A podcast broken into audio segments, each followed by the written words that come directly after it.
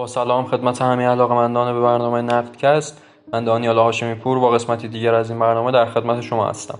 در این نوبت بنابراین هست که در مورد یکی از فیلم های مهم سینمایی مذهبی تاریخی در کشورمون صحبت بکنیم یعنی فیلم روز واقعه.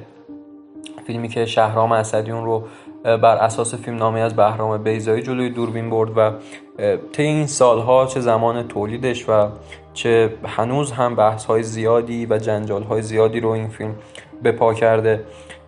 خیلی وقتا صحبت هایی از این موضوع میشه که شهرام اسدی به فیلم نامه آقای بیزایی پایبند نبوده و خیلی تغییرات داده. البته خود آقای اسدی رو مخالفت کرده و گفته که من تمام تغییرات رو با هماهنگی با خود بهرام بیزایی اعمال کردم. روز واقع فیلم نامه بود که بهرام بیزایی خیلی خودش مشتاق بود که اون رو بسازه. اما خب به دلیل حساسیت هایی که روی بیزایی و البته موضوع وجود داشت با این کار موافقت نشد و در نهایت فیلم نامه به شهرام اسدی رسید. روز واقع داستان یک جوان به تازگی به اسلام پیوسته که قبلا مسیحی بوده به نام عبدالله رو روایت می‌کنه که در روز عروسی خودش خبر کشته شدن مسلم ابن عقیل به دست کوفیان رو میشنوه.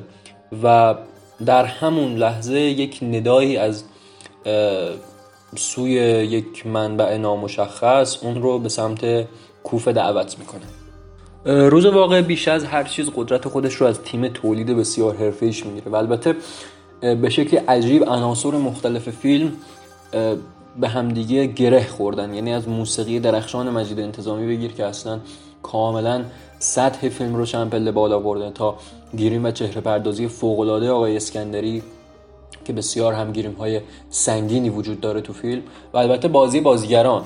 تیم بازیگری یکی از تیم های درخشان اون دهه سینمای ما بود. یعنی اکثرا بازیگرهای معروفی مثل مثلا عزت الله انتظامی جمشید مشایخی و محمد علی کشاورز و البته نقش اصلی هم علیرضا شجاع نوری بازی های بسیار خوبی از خودشون ارائه دادن.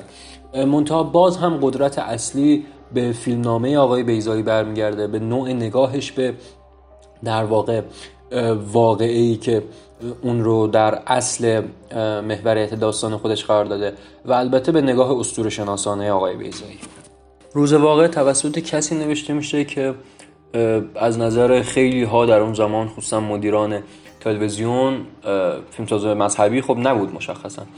منتها بهتر از هر کسی دیگه اتفاقا ذات واقع آشورا و در واقع اصل اون قیام رو به نظر من درک کرده و تونسته این رو با اون نگاه کمی فلسفی و به شدت اسطوره شناسانه خودش تلفیق بکنه و در نتیجه صحنه های درخشانی رو ما تو فیلم می‌بینیم که شاید هر کسی دیگه اگر می‌خواست این فیلم نامه رو بنویسه رایت نمی‌کرد.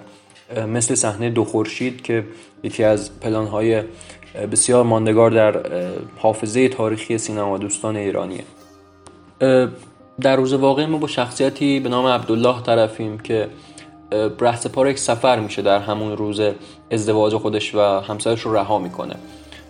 سفری که تماما آزمایشه تماما خودشناسیه تماما کشفه و البته در نهایت به اون هدف قایی خودش هم می‌رسه یعنی به کشف حقیقت می‌رسه.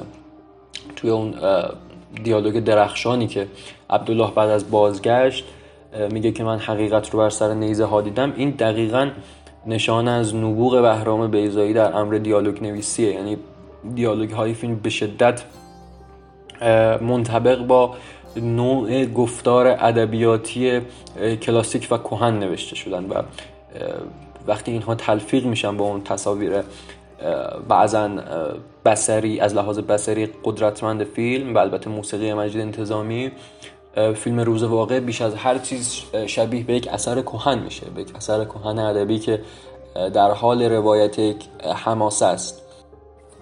من به نظرم بیش از این صحبت رو طولانی نکنم. توی این سالها خیلی ها معتقد بودن که اگر خب بهرام بیزایی فیلم رو میساخت قطعا اثر شخصی تر و درخشان تری و البته ماندگارتری می‌شد. با این حال به نظر من فارغ از اینکه چقدر اون حرف درست یا غلطه که به نظر من هم می‌تونه درست باشه اما در شکل فعلیش هم روز واقعه چندین سر و گردن از بقیه آثار مذهبی چه در تلویزیون ما چه در سینمای ما مثل سریال های مثل مختارنامه و یا آثاری مانند محمد رسول الله خیلی خیلی جلوتر و فیلم موندگارتریه.